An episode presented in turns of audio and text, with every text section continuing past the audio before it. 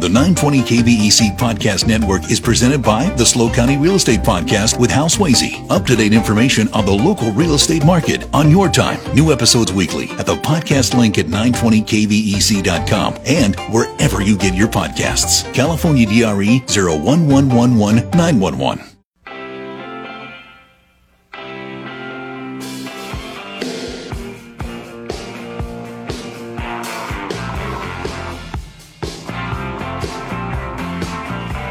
It is 406 on the Central Coast on Wednesday, December 21st, 2022. Dave Congleton with you, uh, marching through the afternoon. In about an hour, our good friend Rick London is going to join us for, geez, I don't know, about 25 years. He's been part of United Way, but now he is stepping down and he is taking on a new role as the head of the Temple of the People down in Halcyon a place with a rich history. Anyway, Rick has a lot to explain. He'll do that later. And then at 6.05, we're going to run another open line because we only have five six o'clock segments left to go on this show until we go down to our three hour format starting January 3rd. So whatever you want to talk about, we will talk about. This hour, we're going to talk about books. We're going to talk about the book that has become the most banned book in the country. It's called Gender Queer. Uh, USA Today starts off the conversation. Gender Queer doesn't take long to read, an hour or two tops. The brightly colored illustrations in Maia Kobabe's autobiographical graphic novel tell the story of the author's gender journey and eventual coming out as non binary and are meant to help readers, both queer readers and their allies, better understand non binary identities. The book is clear, concise, helpful, and honest. It's also the most banned book in the country, according to the American Library Association, which last year logged the highest number of book banning attempts since it began recording data in 2000. There's a lot there to talk about. Fortunately, we always have Annie Lorenzen available to join in for a conversation. She joins us now. Annie, good afternoon. Good afternoon, Dave. How are you and your dog doing? I, you know what? I'm going to have to probably move. It's my sister's dachshund, and he's a loudmouth Lyme kind That's of guy. right. Oh, there he stopped. All right. Okay. We don't want to have to ban him. No, we're going to try not to. Yeah. Well, we should say at the outset, uh, well, let me just speak for myself. I have not read the book.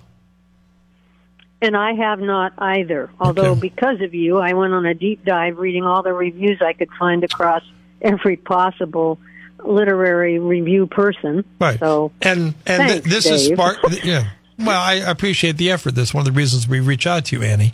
What sparked this in me is a very lengthy article in today's Los Angeles Times. Although, if you Google uh, gender queer, it just comes up all over the place. When you're the Mm-hmm. most banned book in the country, there's a lot to read about with this. So, Yeah. let me just start with a general question, Annie. It- and we'll take phone calls later on. We'll give people a chance to weigh in on this as well. What is your attitude towards book banning? Under what circumstances should a book be banned from either a library shelf or a school? Who decides? You know, that's that's what I really tried to stay with as I pondered this all afternoon, and um, that's that's really tricky because you know from state to state, let alone from you know country to country or whatever, you never you never really know for sure who has that privilege. It's it's a, it's a it's an onus and a responsibility to to review a book to the point where you decide for a whole town, a whole country, whatever it's city or school, who gets who do, who whose book needs to be removed from public access, and so that that's going to really determine that variance, that variety, that disparity of how people review or decide how books are banned is just it's it's obviously impacted this book a lot. Um, and on the other hand, you know, what is our individual responsibility? We have an individual responsibility to. I'm I'm not a pro book banning kind of gal. I I just I can't put my head around, and I've tried to go through in history and look at books that have been banned. Dave, you know, I I don't think that's the best way to handle a book, especially one that's it's very obvious is going to be read a lot, whether it's banned or not. Yeah. And in this case, gender queer has been banned in at least 49 school districts in states mm-hmm. including Florida, Texas, Michigan, Utah, and others. And I, mm-hmm. I guess, Annie, we should underscore uh, uh, again with a disclaimer: we have not read the book, but I guess Correct. this is her memoir of right. coming of age. I'll quote the LA Times here. It's a uh, insightful and moving coming of age discovery of identity as non-binary. For some of our listeners, that simply means this author chooses not to identify as male or female. Two years after its publication, the narrative, notable for its startling honesty and explicit drawings, became the most banned book in America, a target of school boards, conservative candidates, preachers, and parental groups who condemned it as pornography aimed at impressionable children. Supported by librarians and vilified by Moms for Liberty, Kobabe was tugged from the writing life into the nation's cultural wars. Yeah, and you know there was I, I found a way to center myself in the issue when I read a review of the book um, by, and I'm, I, I can't remember which online site that is considered not liberal or conservative. Um, and the book was written, it says, the author said at the time, et cetera, et cetera. The book was written for adults.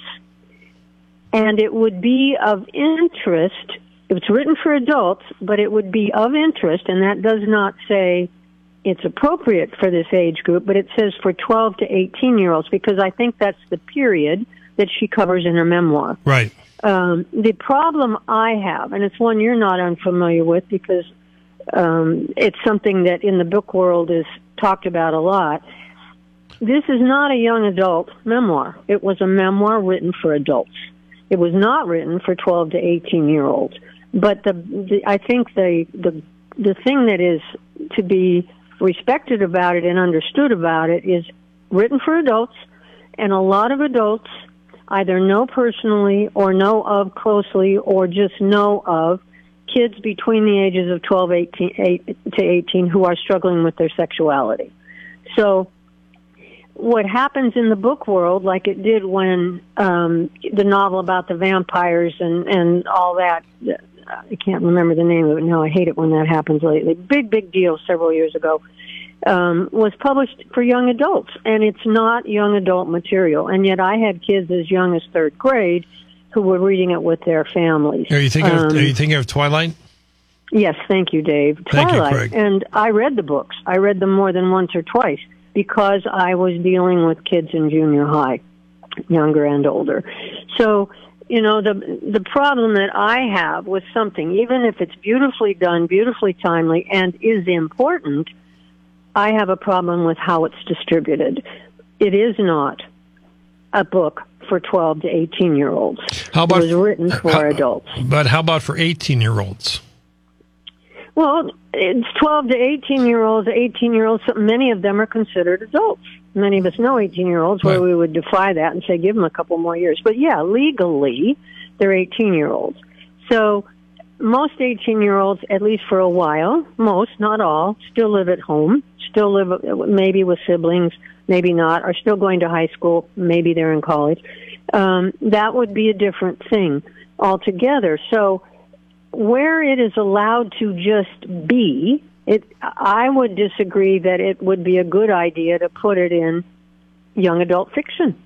I, you know, this is a sensitive issue that she has handled as nearly as I can tell. Haven't read it as sensitively, compassionately, articulately as she can, and as she has, and it's gotten some awards because it is for what right. she's trying to accomplish in the memoir. It's a good book. Right. Um, so we run into problems when there's not an overseer, and I don't, maybe one, maybe layers or whatever, where parents can be comfortable. Not every 12 to 18 year old in this country is ready for what this young gal, this young, this woman has made her memoir about. Right. Many but, might be. Yeah. So to put it in general, I'll call it general population. Oh, that's that's prison, isn't it? Anyway, to put it in a general population place, I don't think that's a good idea because that becomes it would become for some people salacious. Even that one review, you know, the way it was written was not meant to be salacious, but by people looking for trouble who don't want that book out because they don't know it, they don't understand it, and more importantly, they don't want to know or understand it, they're going to pick up on that. Well, then what about the argument that uh, the LA Times points out Christian conservatives are criticizing the book as uh, grooming children for the LGBTQ lifestyle? That, you know, that, in my opinion, because I bet most of them haven't read it, and now I know, we know I haven't read this. That's, that is, that is harsh and that is, that is rhetoric that inflames. Um, the problem is if younger kids who have no idea about any of this stuff and and aren't ready. You know, a lot of children just aren't ready for that because they haven't worked it out. Their parents haven't worked it out with them. What's happening for them and with them? Um, then then we have a real problem, and parents feel like they're being left out of. You know, hey, I want to address those issues with my child. Now the problem is a lot of people never do. We know that, but a lot of people do try. So if somebody's not ready to put it right under their nose it looks to somebody who's super, super conservative and scared and fearful of what their children are being exposed to as a form of grooming because what's in that book is very, very graphic. From, I mean, I've read deeply into what her illustrations are about and what have you. Well, let me And- point let me point that out if Go I may, Annie, because as, as you're right, it is a so-called graphic novel.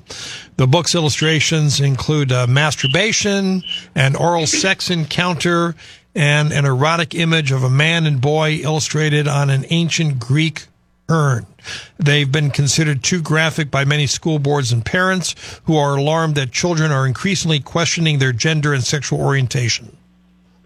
I, I and and you know that is to me that is alarming because it is happening. And now it was not this person's desire or, or intention to groom anybody who's you know wondering what's going on with them in the in a younger age group. Her whole thing was, and she says in several articles and in several um, interviews that you know she's gotten ten to one thank yous as opposed to you know negative Right. response from people who say thank you.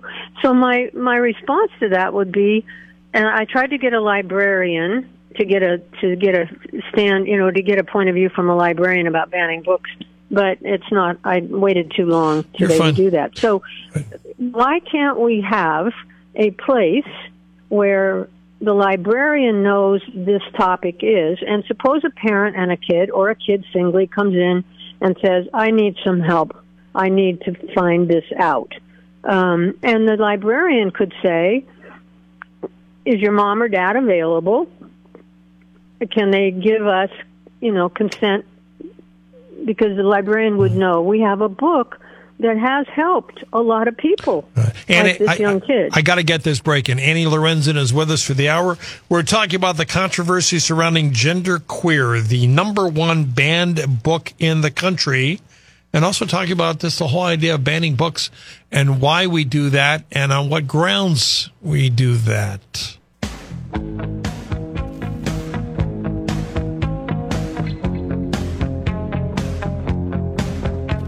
We're going to welcome your phone calls and read your text messages for Annie Lorenzen after news at the bottom of the hour as we focus on this uh, book called Gender Queer, the number one banned book in the country. And just to underscore how serious this discussion is, just a few weeks ago, according to USA Today, a Virginia judge tossed out a lawsuit that sought to deem gender queer obscene and restrict its distribution even in retail stores. So somebody was actually trying to keep it out of stores. So Annie, as we're back with you, what I'm hearing you say from that first segment is that you're opposed to book banning, but you do feel that under certain circumstances, certain books should be restricted.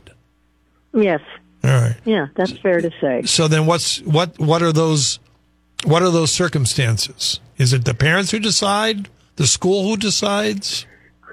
You know, I what drove the call to the library libraries today was because I think that this book is one of those books, like Harry Potter, like you know James Joyce's book. You go all through history. I think it's one of those books that's important, needs to be restricted. But I think that professionals who handle books, distribute books, and to the to the wider public should read it and know it's available for for people who need to have a reference to help them get through what they're going, going to get through.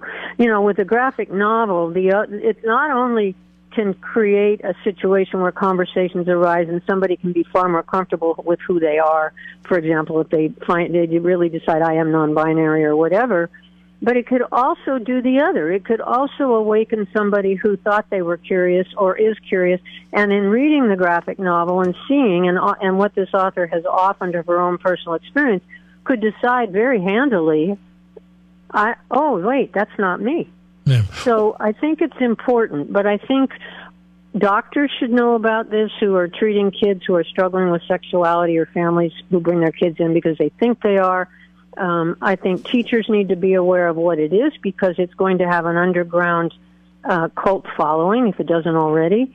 Um, they need to adults need to know what the book is about. They need to understand where this woman was coming through when she when this what this who this author where she was coming where she calls herself er where or e or e anyway Yeah. she Don't, yeah, don't I'm go not there. good at pronouns. Yeah. I apologize. right. Anyway, we have a responsibility as adults, as teachers, as doctors, as librarians to understand what this book is. All right. So then, hypothetical. What would be wrong in a senior high school class where these students are, I don't know, 17, 18? Most of them, many of them have had some degree of sexual encounter based upon the research. What would be wrong with having this novel required reading in an English class or whatever so that students who are, shall we say, traditional students have more empathy towards non-binary students. I would I would not make it mandatory. Number one, I wouldn't make it a required read. What I would offer would be a seminar of with students who are who are the least bit interested. Um, the book can be marketed in a way that is compassionate, thoughtful, etc. Because not all 18 year olds are going to want to hear this, and not all 18 year old parent uh, parents of 18 year olds who are still in high school are going to want them just have this required reading. I think it would be a great book for a seminar where a group reads it together, where there's open conversation, where there's no judgment. It's just this this hey look at this what this author has done. What do you think? What is its value? What concerns you about it? I would i would love to be involved with something uh, i don't well i would but i would i would think that would be a very fine way to do that.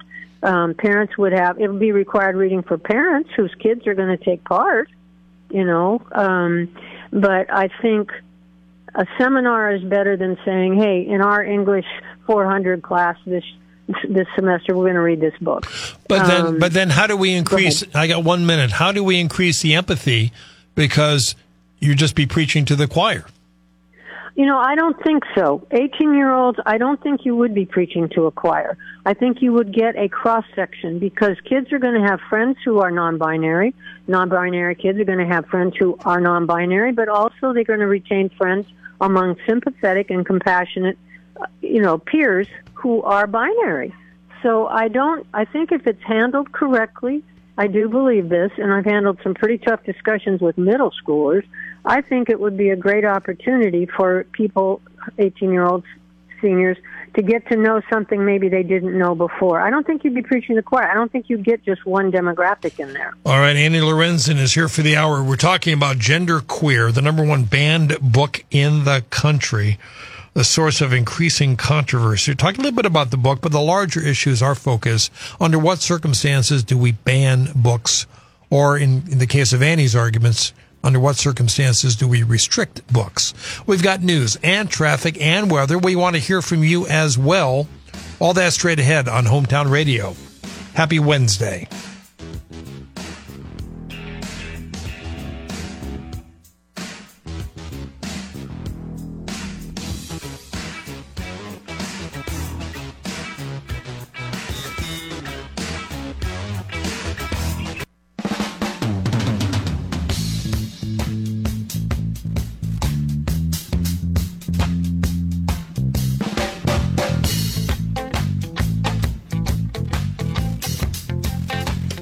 Uh, the book is called uh, Gender Queer. It's currently the number one banned book in the country, although with the controversy, it could end up selling even more copies.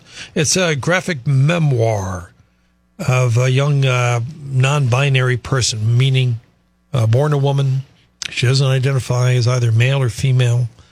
Uh, she wrote this book to try to improve understanding, share her story, but it is rather graphic. Uh, Annie Lorenzen doesn't think that the book should be banned, but she's okay with it being restricted. On the Stolberg line, Annie, text number one. I think the Christian right is largely responsible for the increase of banned books. This is what repressive governments do in other countries. Religious ideologies should not be forced on the public. What say you? Um, you know that is that is one of the arguments that's out there that everything that is considered traditional or conservative or uber conservative that it's all Christian driven. Um, there's a lot more going on in this conversation than somebody's religious belief. We're dealing with hormonal issues in a 12 to 18 age group, for example, because that's what we've been talking about. Um, you know, gender identification, we're dealing with hormonal issues, with familial issues, with familial tradition, with cultural and, and community tradition. Not all of that is driven by the Christian conservatives. There are a lot of people in this world, in this country, in this community whose values are based on other than just religious tenets. And this is not a religious issue other than dignity, compassion. If you want to go into the Christian message, it's about love, acceptance, compassion, understanding. Yeah, right. um, that's important. But I disagree that this is okay for anybody 12 to 18. I've already shared with you. I don't think everybody who's 18 can is ready for it either, but there's going to be many who are. Um, There are people who are so 40. There are people who are 40. restricting. Go ahead. There are people Go who are 40 that may not be ready for it, Annie.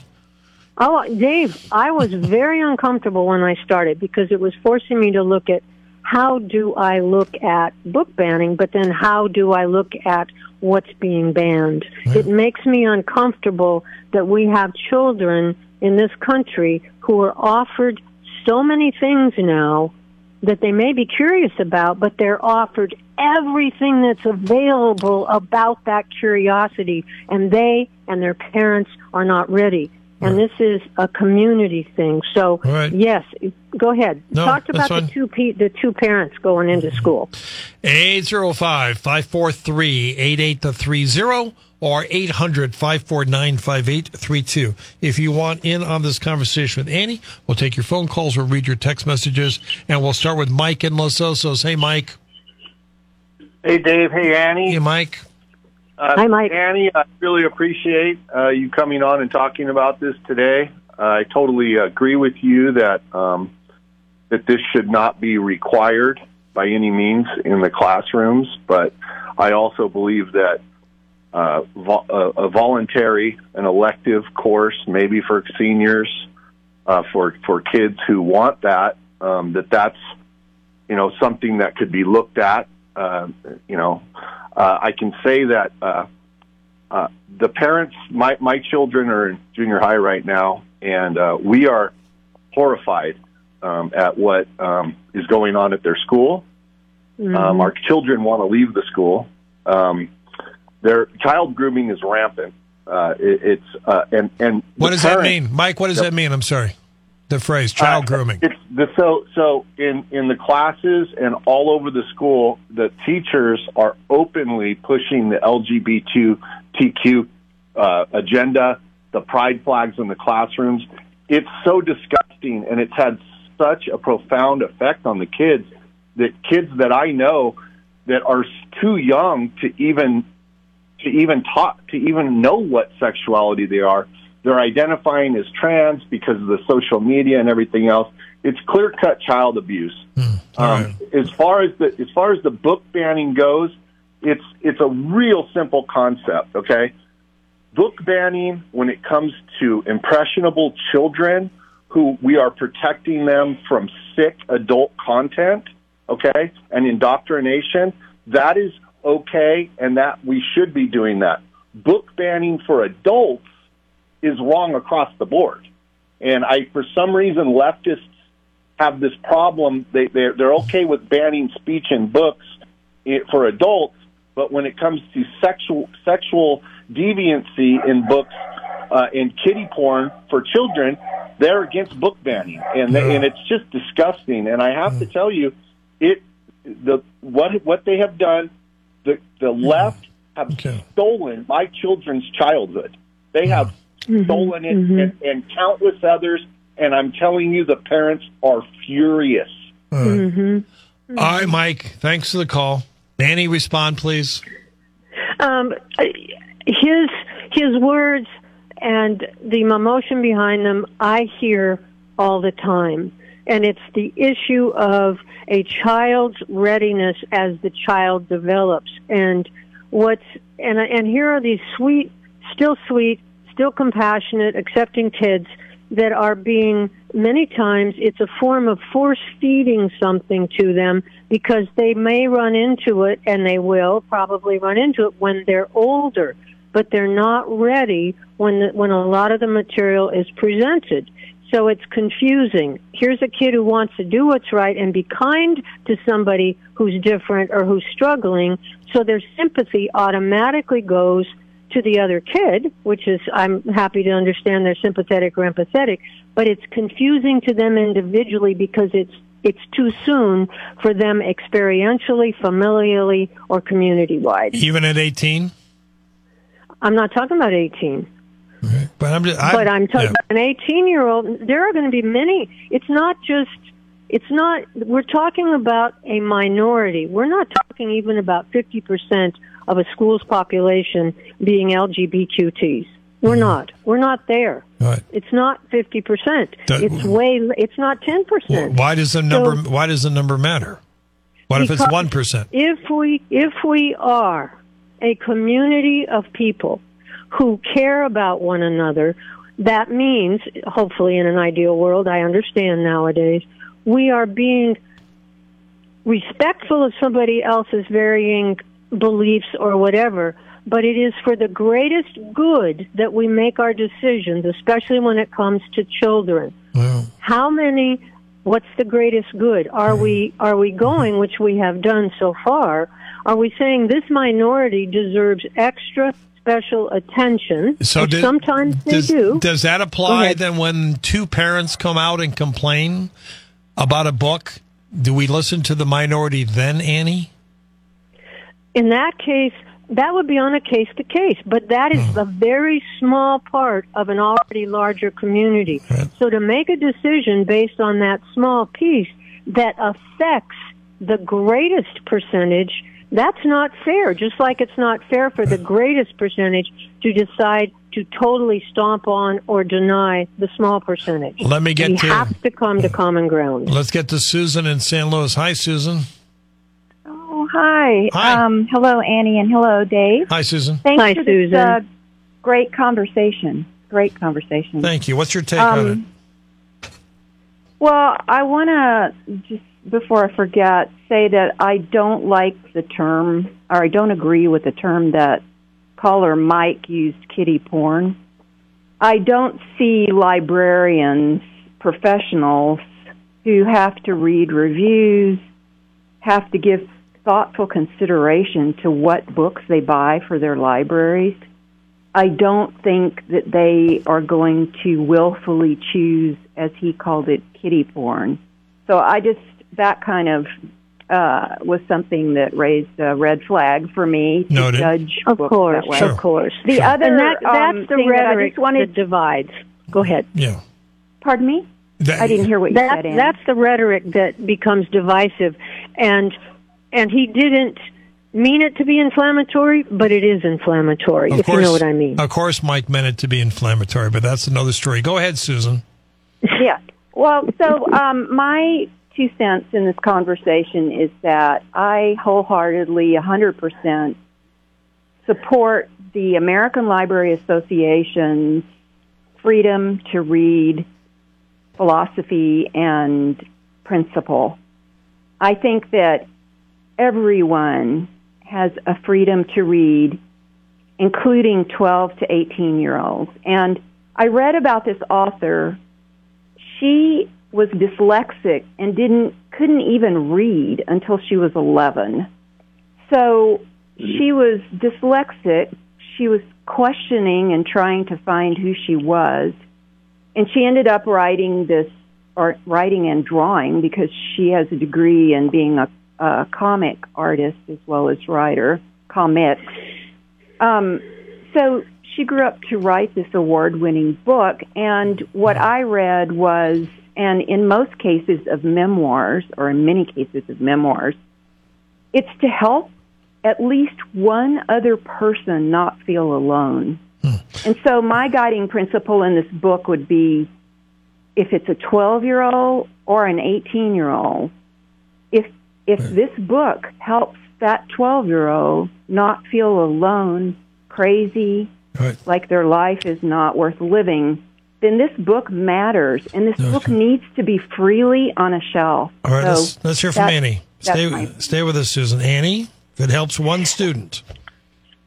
We're, we're, you know, I, I totally get that, and my value is to not leave or harm somebody as much as possible and to obviously help them be the best person they can be, whatever that means for them.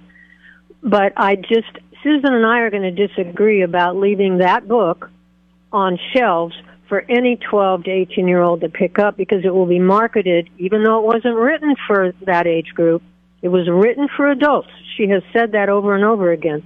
Um, I disagree with allowing it to be freely read on a shelf by just any kid because a lot of kids are not ready and a lot of their families are not ready. And part of the problem is the first one to admit it, I did a lousy job on teaching my kids about the birds and the bees, and I don't mean that to diminish what I, what you have to right. tell kids and right. help kids. Right. But but that being said, our culture is no better at this stage in life, I'm sorry to say, at least this culture, is no better about educating their kids about their own bodies. And no hmm. wonder, with all the onslaught of information available to those kids, no wonder there is so much confusion and so much pain. Okay. So uh, Susan, Susan and I will just disagree about uh, that part. Susan, anything else you want to say? Um, I just want to say that we're we talk a lot about the problem, but um, I would love to hear brainstorming about solutions. And one solution that I would like to offer is that any person on a school board, any parent, any concerned citizen should be required, and I don't use should very often, but they should be required to read the book before. Amen. Um, yeah before they're making any kind of policy for anybody else, including children or adults, as Amen. to limiting access to a book or deciding whether they can read that book. I think we can agree um, on that. I myself have right. I myself have not read the book, but I just placed a hold on it at the San Luis Obispo library system. I'm number five, and Hmm. I want to read this and decide for myself, and I think that should be a requirement right. before any book is pulled from a library. I think we all agree on that, Annie, don't we? Yeah, yeah, okay. we do. All right, we do. I got to get this break in. Susan, thank you. We'll be back for a final segment with Annie Lorenzen. We're live, we're local. You're listening to The Dave Congleton Show.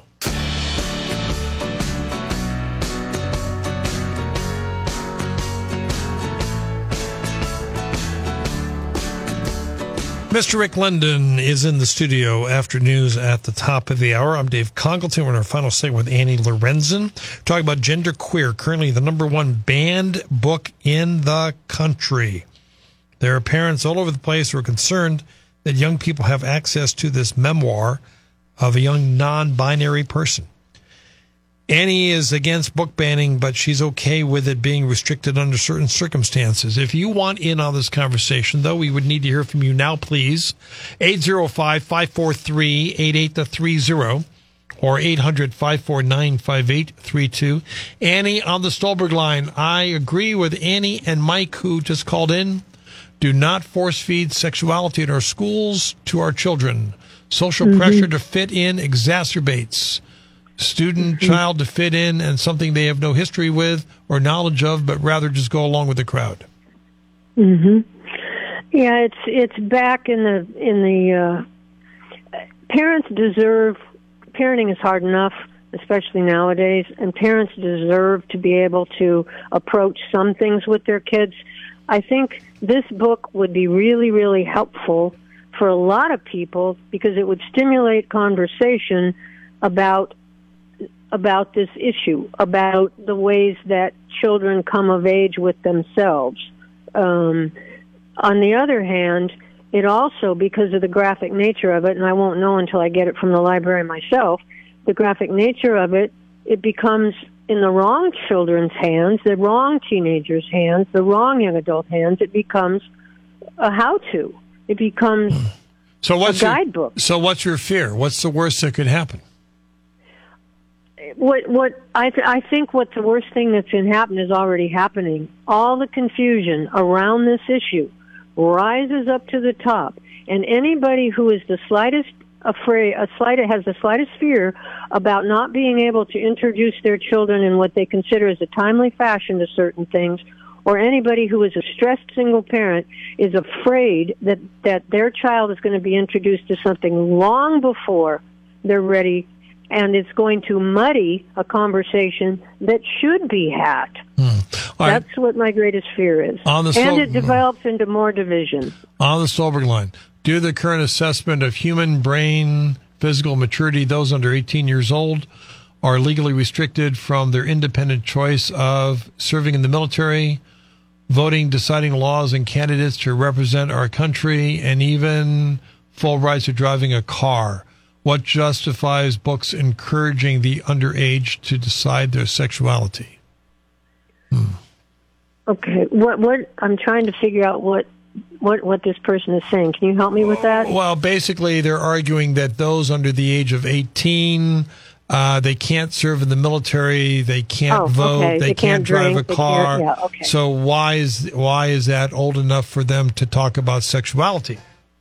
Right, Because they're it- having and sex. it may not be. They're, they're doing sex. They're kids. They're having sex. Dave. Because somebody's having sex, does not mean that they are ready to be having sex. I agree. Because someone knows what fellatio is does not mean that that person understands or is ready to know what fellatio is. So too early introduction to a lot of things is not healthy because the person loses sight of who they are. I can't believe you're saying fellatio on my show. Well, you're the one that brought up, you know, helping yourself. Lord. I know, I know, but but there, it, that's a very different. You know, there's we are forgetting the majority of kids, and they're already in other areas being robbed of a childhood because they're overscheduled in the sports, they're overscheduled socially. You know, there's all these other things that the modern family is forced to deal with, and and although worthy information on one level, this graphic novel, however worthy that information is on one level that this graphic novel provides, I keep coming back. It was written for adults. Well, and, and Um, you, you keep saying that, but where where do you pull that from, Annie? There's a couple reviews online. I can't, re- like I said earlier, um, there's there's more than one review online that talks about written for adults, but of interest to 12 to 18 year olds, and that is because the memoir deals with her between the age of 12 and 18, roughly. All right. So, you know, and then now we have book distributors who put in young adult fiction where it's not, they're not really young adults yet. 12 year old, sorry, is not a young adult in most cases. So what are we doing and how, how schooled are we who make the decisions for our kids? I- and uh, go As, as we wrap things up, personally, I think it comes down to community values. There are going to be some places in the country where the school districts are just fine with it, and it's going to be in the library and perhaps even taught in the classes. And there are going to be other uh, school districts where this book will not be allowed, Of course. depending upon the and values of the community. who's the loudest, most most voluble and voluble, and you know who is the majority, or let's just put it this way: who is the most vocal voice? And it might be a very vocal minority who really drives all that because people like myself who are old enough to still struggle with a lot of these things, if we're struggling and we're unsure, we get accused of being bigoted. And we're not. It's not about that. We admit we have biases, we admit we have fears, but then that lumps us automatically, and many other conservatives, it lumps us automatically into, oh, you're anti. On the Stolberg no. line, one last text on the Stolberg line. The elephant in the living room is the internet. Kids of all ages are seeing Mm-hmm. all sorts of things that you're talking about, and even worse, either on their phone or from friends. Texter Right. has a point. Right. However, this is a book with turning pages that they can sit with. It's not bites of things. Now that's in all respect to the person on the Stolberg line, you can get a lot of stuff on YouTube that would raise your hair or remove your hair. You know, it's just it's all out there, but this is different. It's, you know, saying that this is okay on a library shelf. It also if some children are not tied into the internet as much, it is an opportunity to get out to kids that because they're not on the internet, they haven't heard any of these terms, they don't know about it, then they become confused and they become, you know, curious without any direction for that curiosity, without any consideration of where they are in their brain development, et cetera, et cetera. Another wonderful conversation with Annie Lorenzen comes to an end. We thank our friend, wish her a Merry Christmas and a Happy New Year. Good job, Annie. Thank you.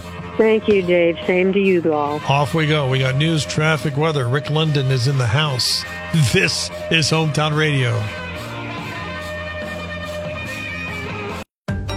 The 920 KVEC Podcast Network is presented by the SLO County Real Estate Podcast with Hal Swayze. Up to date information on the local real estate market on your time. New episodes weekly at the podcast link at 920kvec.com and wherever you get your podcasts. California DRE 01111 911.